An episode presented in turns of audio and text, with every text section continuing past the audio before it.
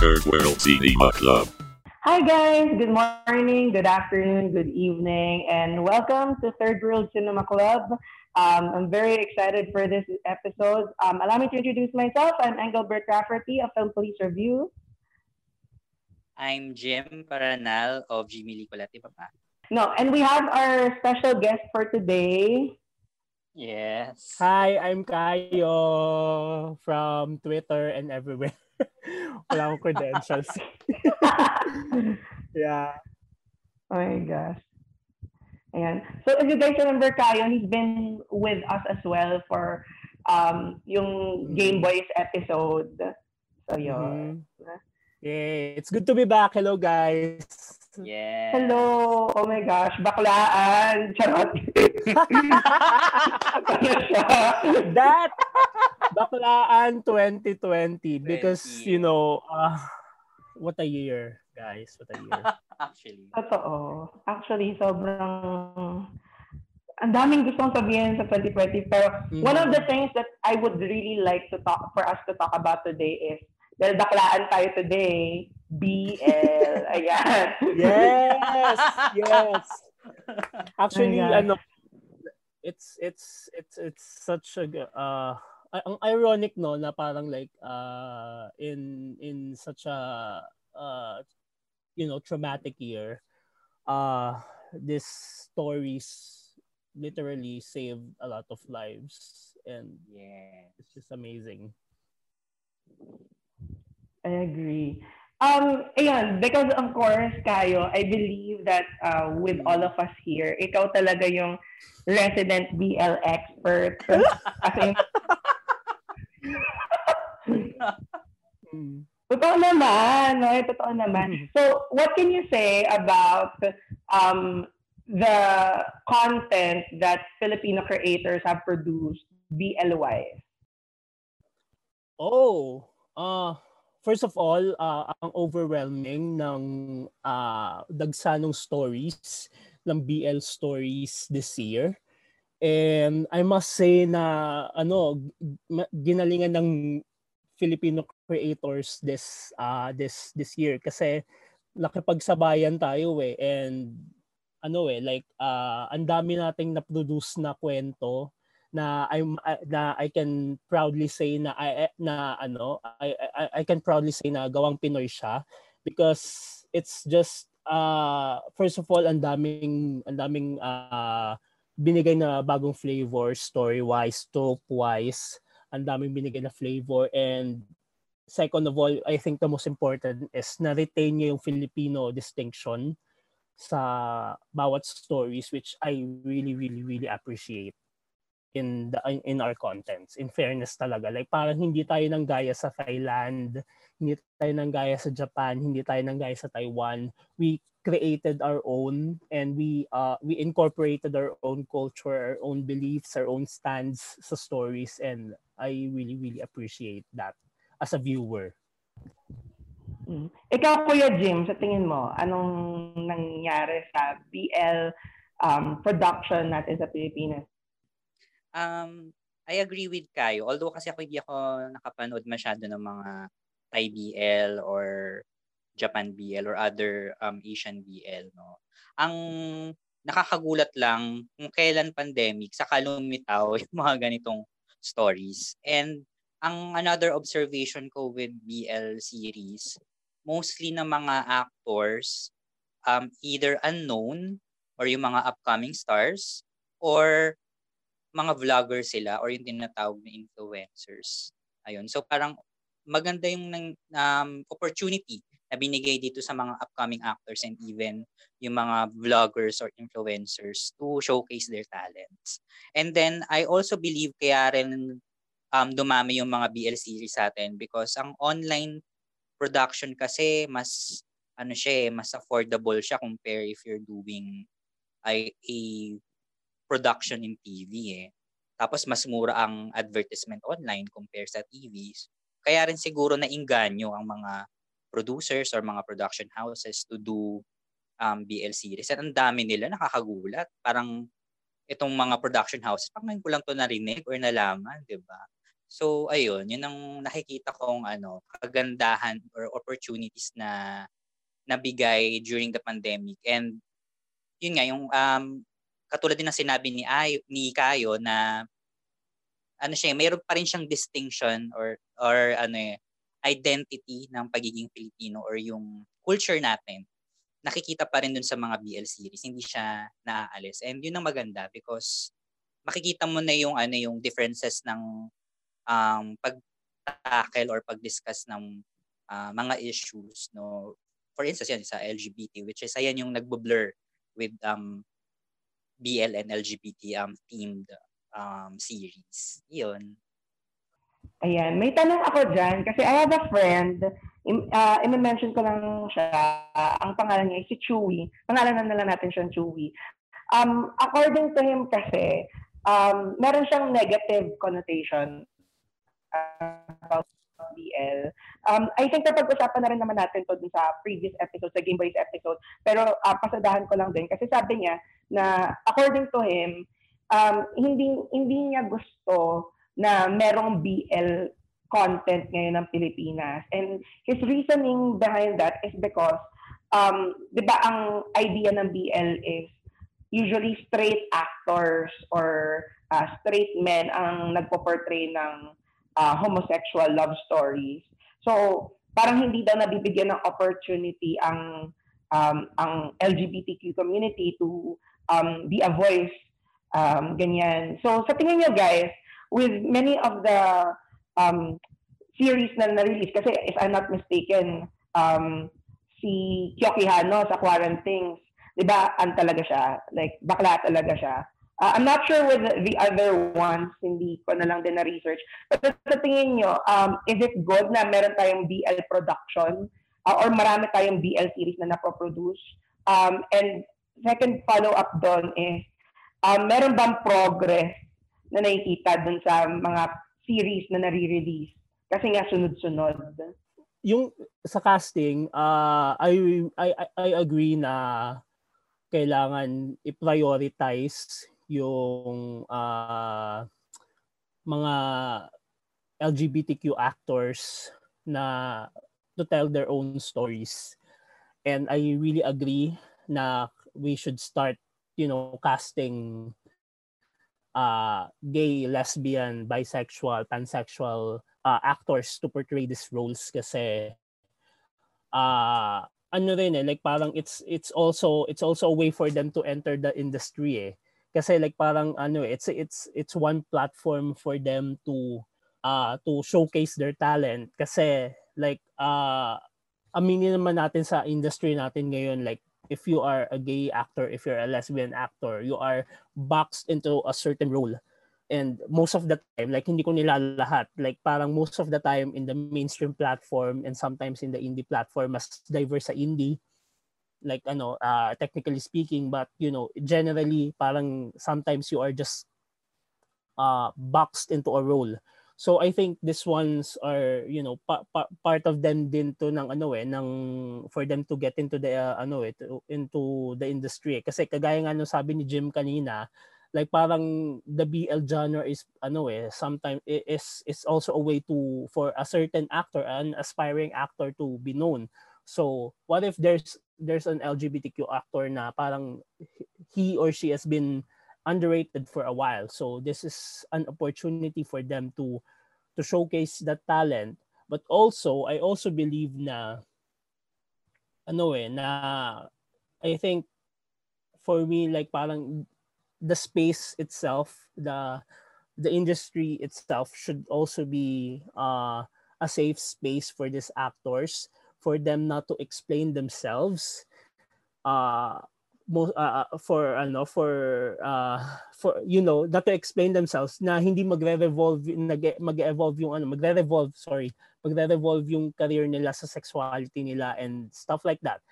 Para rin lang ano eh para rin lang uh, kadalasan kasi like 'di ba parang like uh, a gay role is like a risque role here. Like parang it's it's still deemed as controversial quote and quote and it's still uh it's still this uh it's it's still uh, perceived as mapangahas, 'di ba?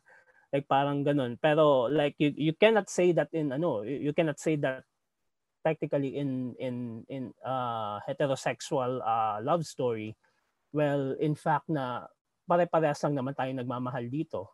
So I think ano eh like parang yun nga parang it's uh, ano I, I think uh, I think the industry then itself should be you know we should stop considering this as a risque role I guess parang ano eh parang we should normal normalize you know having gay people as leads in in a story like ano, hindi lang siya pang BL, hindi hindi lang siya pang queer love story. Pwede rin siya maging doktor, pwede rin siya maging soldier, pwede rin siya maging uh, lawyer for example. Like parang uh,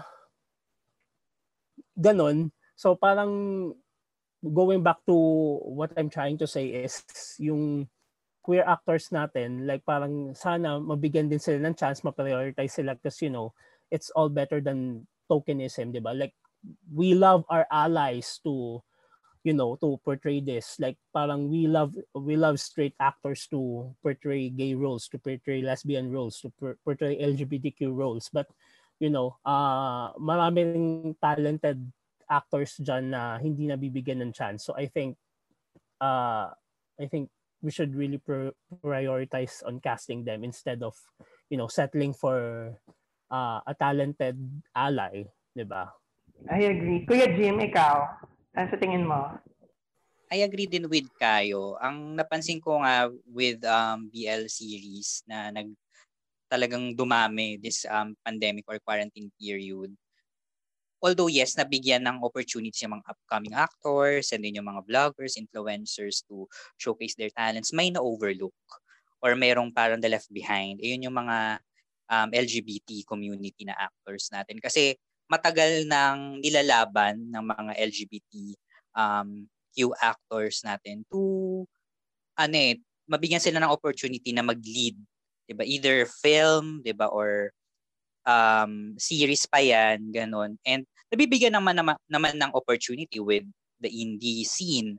However, kulang pa din, 'yun yung nakikita ko. And at the same time, may mga queer characters or gay characters in BL series. However, ito na naman po sila confident or supporting ulit yung nangyayari. So, yung ang maganda naman sana was that uh, may mga hetero or straight actors na portraying gay roles na well, um, nako-consider as challenging roles for them or for others. However, ayun nga, na left behind or no-overlook yung mga LGBTQ actors natin na sana yung mga producers um, will take risk as well to um, give them opportunities na kapag they think naman na yung role ay babagay kung FM yung character or mass kasi yun yung ano eh, nagkakaroon ng issue eh, 'di ba? Kapag hindi ano eh, hindi nabibigyan ng opportunity sa mga FM um gay um actors, ganun. Yun yung nagiging um, issue and concern na nababasa ko rin in Twitter. Ayun. Mm. Pero with FM, I wanna add din doon. Kasi di ba may paparating na um, film kay Dali Dulu sa MMFF, mm-hmm. yung The Boy Foretold by the Stars. So it stars mm-hmm. Adrian Lindayag. Di ba FM yung role niya doon? Yes. Mm-hmm.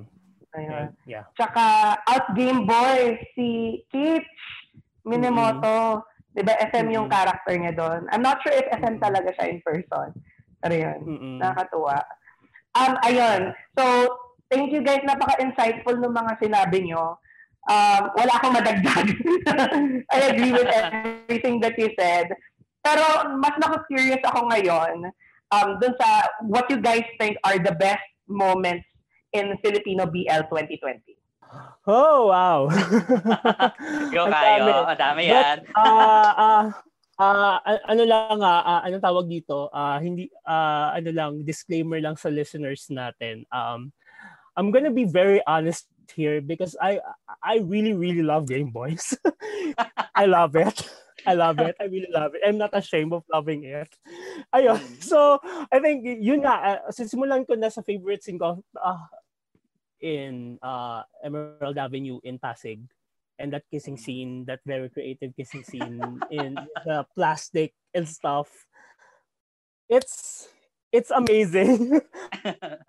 and to that payoff na nag-kiss sila with a barrier you know it's just a creative way of telling the audience na ano eh na parang like it's it's ano eh, it's Game Boys being being you know socially aware and being socially responsible in the story that they are telling na it's it's very present.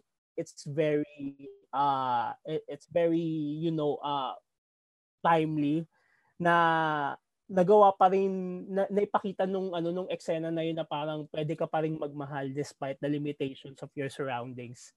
Na parang like ano eh like that classic ba- barrier it doesn't just ano eh it doesn't it doesn't just symbolize the uh the ongoing pandemic. It's the barrier na parang like you know there's there's a barrier talaga sa pagmamahala ng uh, gay couples dito sa atin na parang it's a thin barrier but you know eventually it will come off if we just you know continue to pursue fighting for our rights and stuff like that. So it's it's a very very good scene for me na nag-resonate sa, siya sa akin. It's one of my favorites among the BLs that I've seen. I love it. I love it so much. Thank you for that scene Ash.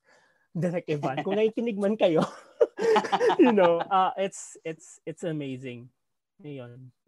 Totoo. Wala akong masabi. Jimmy ka! um, actually, um, ito kasing dinidiscuss natin mga first wave of BLs, BL series Mm-mm. muna. So ako, Mm-mm. I agree with Kayo, no. Uh, ako din, that's my number one um, best Pinoy BL moments. Yung sa Emerald Avenue, Ortigas, yung kissing scene nila sa ano, sa using plastic, parang pushing daisies ano, episode. Mm-mm. Kasi ano eh, di parang akala mo dun sa episode na yon, episode 10, tapos na. Yung pala may ano pa, may pahabol. Parang ano ba tawag dito? Mm-mm. End credit. Scene pa, ganon. So parang nung sinabihan ako ng friend ko, "Uy, Jim, bakit na ano mo na miss out?" Eh, sige, ulitin ko, ganon. Ha, okay 'yun. Kasi may ano siya, eh, kumbaga, siya yung hindi mo ine-expect na magagawa ng creative team. Pero ang galing because nagawa nila yon na saktong pandemic. Kaya nagkaroon ng parang kailangan protected, kailangan exactly. na sanitize, ganon. So, ano pa, parang naging advocate pa sila. So, yun ang ano, yun ang aking aking ano rin, um favorite BL moments. And then sa other um BL series, sa Boys Lockdown, yung fantasy kissing scene nila oh, sa pool. I love that as well. Oh, I love that. Ang galing niya. Ni Alec, yung sa ni Alec Kevin. Oo. oh, oh. oh my God. I love I love that scene. Tapos actually marami yung magagandang scene sa Boys Lockdown, di ba? Like, uh, uh, maski yung ano, yung very yung very ending nila. Yeah. Ah, uh, that that is such a good scene. Ano eh, like parang it's ano eh, it's you you know we will discuss this uh eh, eh, ano uh, later on sa vlog but uh, I love I love how Voice Lockdown is just written like parang alam na alam nung right nung creator yung genre. Oh my God, yeah. Um, ako, wait lang. Hmm. Medyo marami-rami akong favorite BL yes. moments this year. Eh. so, sobra. Like, Mm-mm. ang unang-unang tumatak talaga na BL moment sa akin is nung namatay yung tatay ni Cairo sa Game Boy. Mm-hmm. Ah, yes. Uh, pardon my French, pero putang ina talagang, siguro hindi ako naka-move on nun for one week. Na like, dala-dala ko siya. Tapos, naghihintay ako ng like end credits, wala. Mm-mm. Putang ina, tinapos nila na like umiiyak si Cairo. And that that one minute scene na umiiyak lang siya, bigat. Yes. Ang, ang galing ng pagkakasulat ni Ash doon, ni Ash Malano. And of course, yung Emerald Avenue scene, uh, sa Game Boys, meron pa isa eh, yung episode 12, Mm-mm. yung, yung marriage story. 5 minutes. Oo. Punyeta, yung 5, sorry, napapamura ako. yung, yung 5 minutes na um, parang walang cut, one take scene ni Ivan Mm-mm. kay Kai tsaka kay Gab na nag-aaway sila. Yung wag mo akong mababy-baby, yung biglang dabo. Such a good scene. Like, marriage story is shaking. Naramdaman mo na yung eh. So, ang, ang, ang galing. Like, ang, ang wala, wala ka masabi. BL scene, ah, BL, BL. aside from Game Boys kasi parang feeling ko magiging Game Boys episode na to. you know, I, I, I also like I, ewan ko kung napanood, napanood niyo ba yung ano, yung ano eh, yung My Extraordinary. Yes. Such a good BL and one of my favorite moments there is yung ano, yung sa episode I forgot if uh, episode 5 and just the entire build up of that episode. I'm not gonna spoil it. But the entire build up of that episode until the last scene, tapos ang dami nung mga sequences na parang yung lead characters kasi yung pangalan nila si Shake at si Ken. Like, ang dami Ken. nilang small moments doon na na they're just discussing uh life, about love. They're just discussing na what if ganito yung mundo, what if ganito if ano if couples like them are allowed. It's just the little moments there tapos yung performances ni Enzo at saka ni Darwin, tapos yung writing ni V. Vincent de Jesus. it's it's ano eh uh, ano um yung mga eksena dun sa episode na yun na tinutukoy ko. I'm not sure if it's F- episode 5 or 6. Pero uh, it it it involves a very dramatic twist in the end and I just love it. I, I I love my extraordinary. I think it's one of the most underrated BLs we have this year. Yes. Actually, kayo, favorite ko rin yung, ano na yon yung part na yon or yung moment na yon yung nag-uusap sila sa may, ano lang, grass or under the tree. Yeah, Kasi, oo, sa ilalim ng eh, puno. par- parang picnic, di ba? And then, Mm-mm. kinikiss ni, ni, Shake, ni Ken si Shake. Parang Mm-mm. napaka-sweet nung moment. Tapos parang, at the same time, you sense na may foreboding na parang there's something danger na mangyayari. Alam mo na agad na, ah, may mangyayari, ganun. So, Mhm. ang galing lang nung pagkaka-execute ng eksena na yun. Kaya, isa rin yun sa favorite BL moments ko. Another naman sa akin na favorite BL moments ko, yung sa Ben times Jim or Ben and Jim, yung sa awkward table na nagaano sila, na yung two truths, one line na ano, na game and then nagbe-video kaya napakaganda nung ano na yon ng execution ng eksena na yon Ayun. And then, ano pa ba mga magagandang BL moments? Actually, sa gaya sa pelikula, meron din naman. Like dun sa episode 5, yung Mm-mm.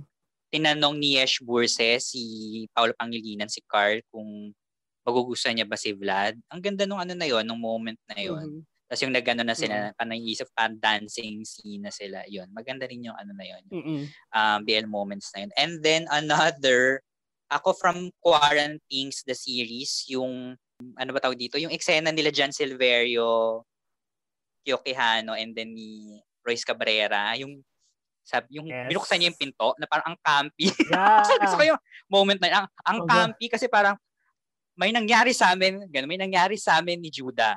Ganun. Oo. Ginusto namin. Ginusto ko. Ang ganda ng ano na eksena na yun. Nung moments na yun. I love that. Eh, nagustuhan ko yung episode din ng Quarantines. I think yun yung favorite ko sa series. Kasi like, ang daming, daming nangyari. Pero it's just the build up and the lay, yung ano yung pagkakasulat ng buong episode ang ang ang ganda nung ano niya ang ganda nung pagkakatahi-tahi nung mga pangyayari and uh, I, I I really really like that episode as well yung ano yung involve yung parang uh, I think classmate ata ni Judah yon si Jan Silverio dun sa series Ah, si Glenn. Oo, yun si Glenn. Oh, Nakakairita yung character niya doon. And sobrang effective ni John Silverio doon. Like, Yes. Yes. Konyo na maarte, na hindi mo Mhm. maintindihan kung anong gusto niya sa buhay, na talagang inaagaw niya yung spotlight, pero hindi mo alam kung mahal niya ba talaga si Judah. Tapos biglang, eto, pasok si, um, ang mahabang pangalan ng character ni Royce Cabrera doon. Si, Si Rocky. Si Rocky. Si si Rocky na hindi mo alam kasi magulo pa yung isip niya, hindi niya alam kung bakla ba talaga siya o confused siya hanggang sa, ayun na nga, nag-come into terms na siya dun sa sexuality niya in a way. Parang like, Hmm. nandun na yung hint ng progress. Tapos, ayun, yung, yung, I think magsa-sex sila, sorry, magsa-sex Yes. si Judah at saka si Glenn nun. Mm. oh my God.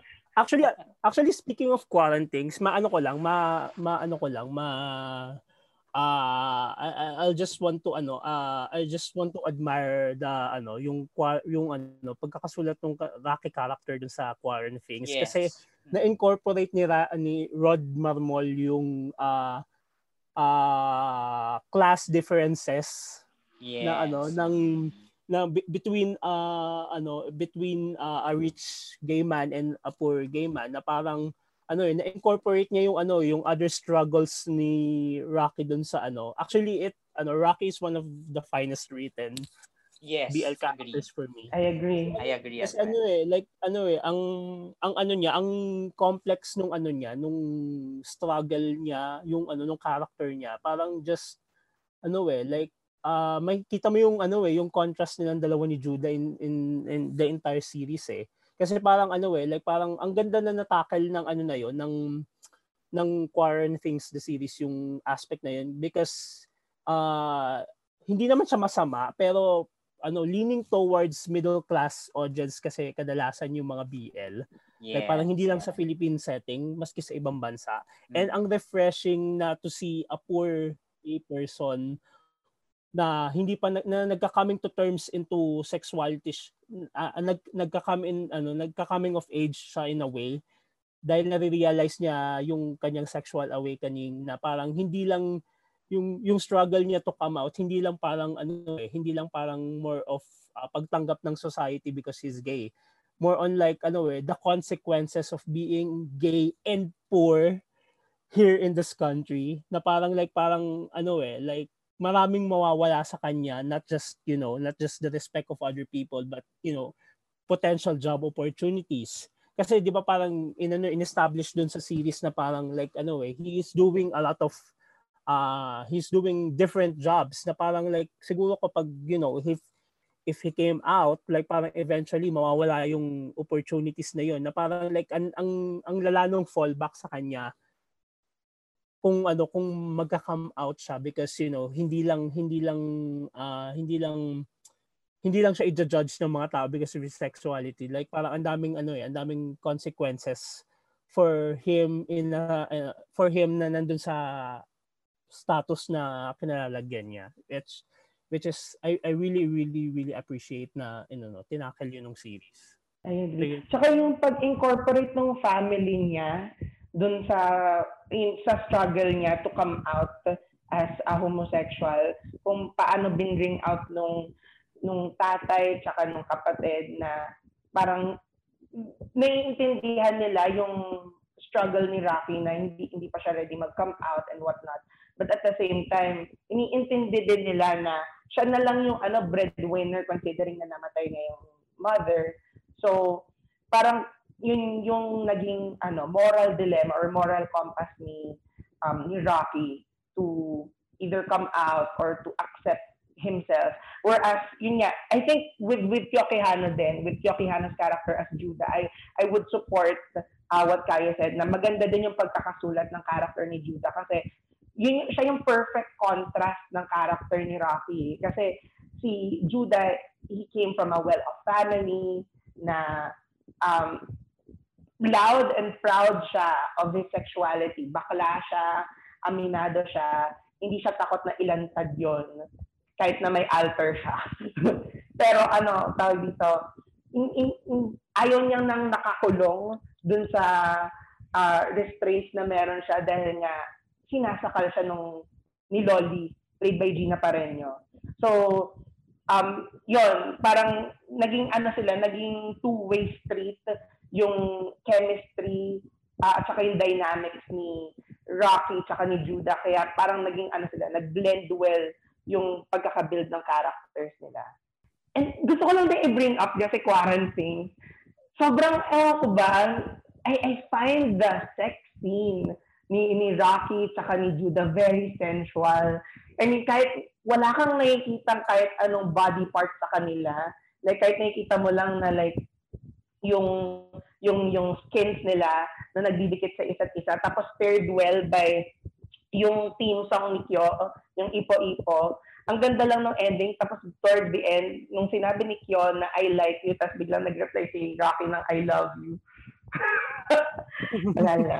I, I love that moment so much. Like, Di ba? ano ba kung mga girl? Charot. My goodness. Um, another factor din na nagustuhan ko kay Rocky dun sa character niya. Kasi di ba yung character niya, anak siya ng pastor. He's a pastor's kid. And then kahit ano sila, mahirap sila, um, hindi siya, ano eh, tawag dito, hindi siya nagpadaig dun sa poverty. Kaya nag, uh, ano siya, nagsisikap siya. Yun yung another thing na curious ako with quarantines, kung paano itatakil yun eh. Kasi hindi, especially in a Christian country like us, may mga part na conservative pa rin tayo.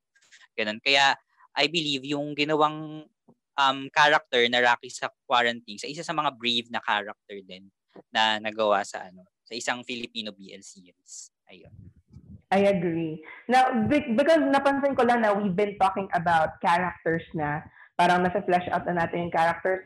Uh, I want us to talk about siguro medyo away tayo from the lead performances. Let, let's save that on a, on a specific time. Pero gusto, let's talk about the supporting performances uh, of the BLs uh, that we've seen. Kumbaga, para sa inyo, ano, sino-sino yung mga supporting characters na talagang tumatak sa'yo? Ako, first thing that came into my head is Adriana So in in ah. Game Boys. Oh so, God. Sobrang effective niya as yes. the pakialamerang bitch, I don't give a fuck na character na at the same time very supportive dun sa romance na nagbabud kina Kai and Gav. So, and at the same time, what, ano, parang wala siyang pakialam at ito siya, I, I, I don't give a shit. This is me. Um, kung wala kang pakialam sa akin, fuck you. And mas na-supportan pa siya even no GL niya na Pearl Next Door na like, nakita natin na hindi lang siya ganon, na meron siyang layers as a character, na meron din siyang struggles and meron din siyang problems. And yung problems na yon nag-e-echo dun sa characters ni Cairo and Gavin. Kumbaga ngayon in her context, dun sa GL niya, na, na, na-experience niya na siya naman yung naguguluhan.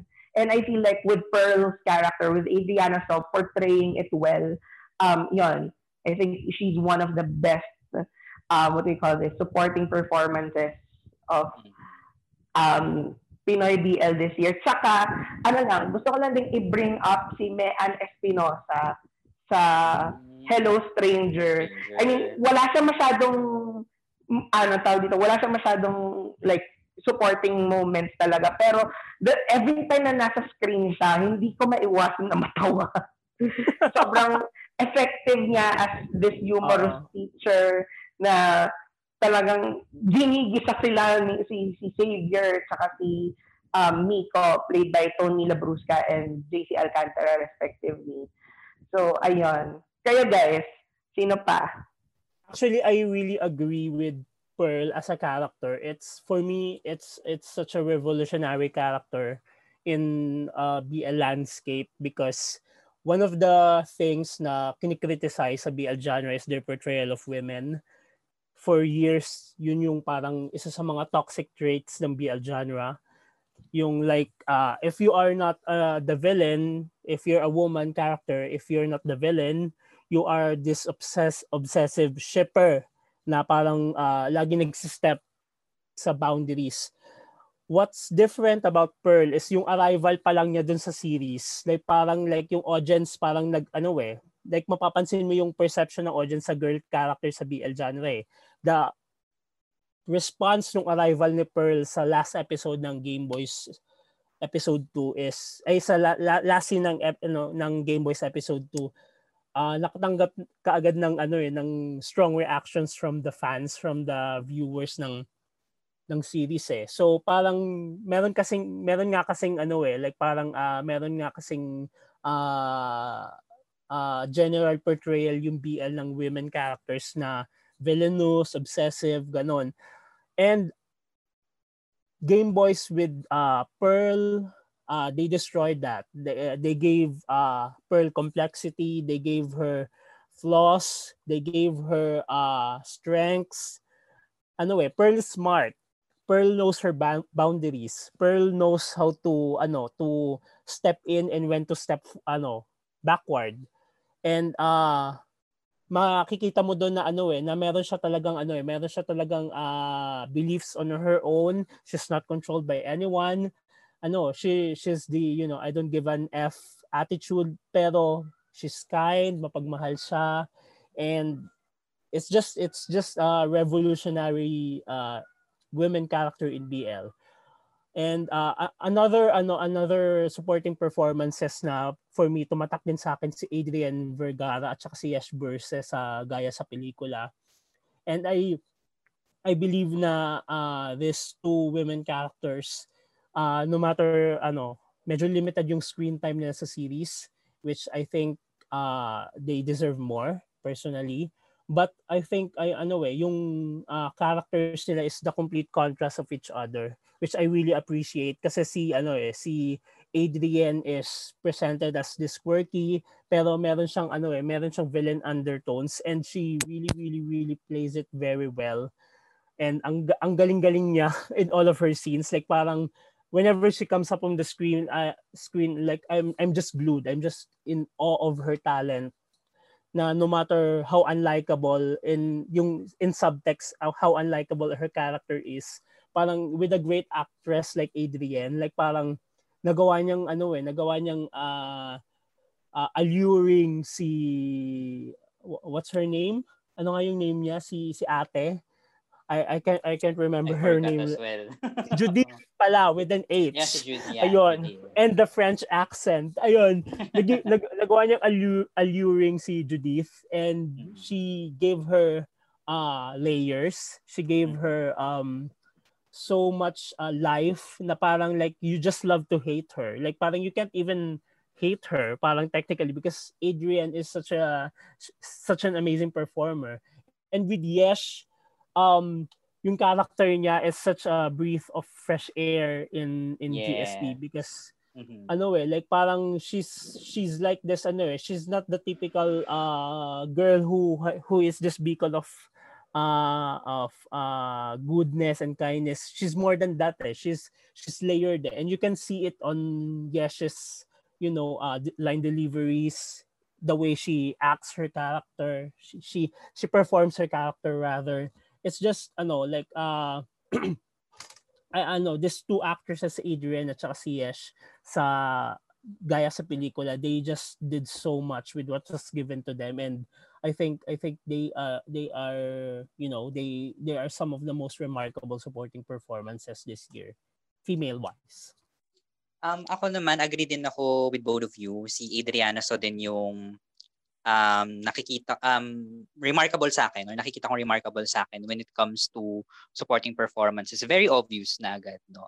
Kasi makikita mo na as a confident hindi siya ano eh, one dimensional marami yung ano eh, um, dynamic yung characters ni Adriana. So, another supporting performances sa Game Boys na nagustuhan ko ay si Terence, played by Kyle Velino. Kasi 'di ba, um una, siya yung parang akala natin um ay ito na kontrabida na, merong mm-hmm. quiz, 'di ba? Yung parang mm-hmm. at merong dinadahilan na mental health issue, 'di ba? Mm-hmm. Parang naging lalong interesting yung ano, yung Game Boys because of that. And nakita natin na nagkaroon ng character development yung um, character na Terence. And ang galing din ng portrayal ni ano doon ni Kyle Villino. Kaya remarkable din sa akin yung supporting performance doon. Um, when it comes to gaya sa pelikula, ako mas uh, mas tumatak sa akin si Yesh Burse.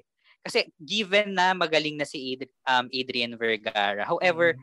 hindi ako familiar with the filmographies or theater um works ni ano ni Yesh Burse. Pero ito kasing in guys sa pelikula, and I agree with you um Kayo, very refreshing kasi siya yung ano eh, siya yung nagiging ano ba tawag dito? Siya yung nagbibigay ng comic relief eh.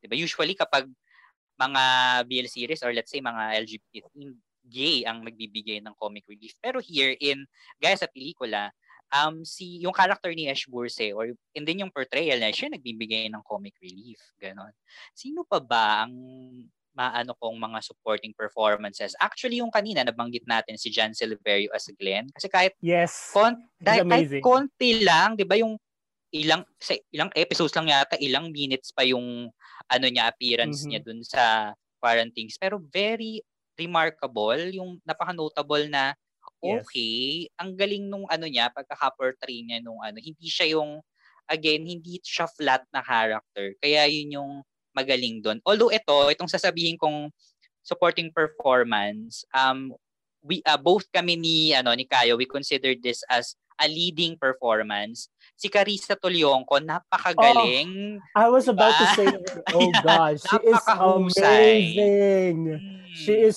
she is so good, Carissa. Oh God. Yung character niya as the lead, one of the actual leads of My Extraordinary, may eksena siya doon na yung one act play moment niya and then she has to deliver this painful monologue that was written by her friend.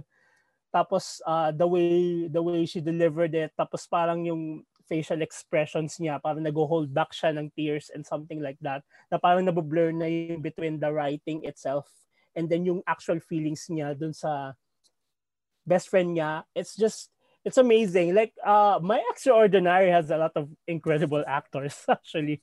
And Yes. Clarissa and True. she, she just she's just amazing. Like wala akong masabi sa kanya. She's very consistent in the entire series. Like parang yung mga little moments na nakikipag-usap lang siya kay Enzo Santiago.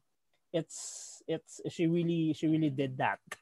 In in the most gayest expression. She really did that. She's she's ano, she's amazing and I really hope na marami pa siyang roles na makita na makuha in the future because she's really that good.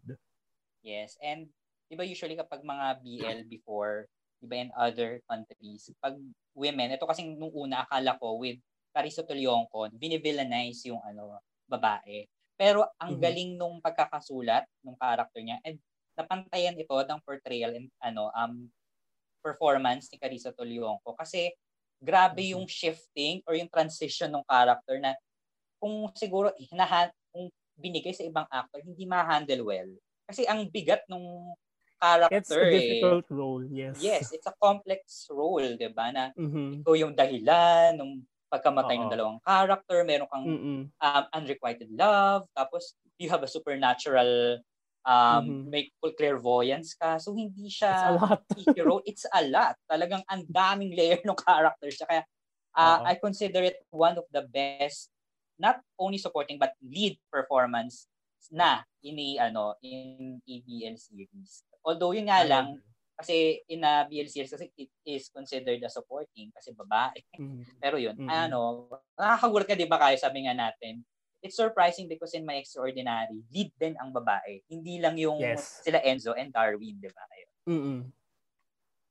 I agree. Like it's it's it's it's really good performance. Mhm.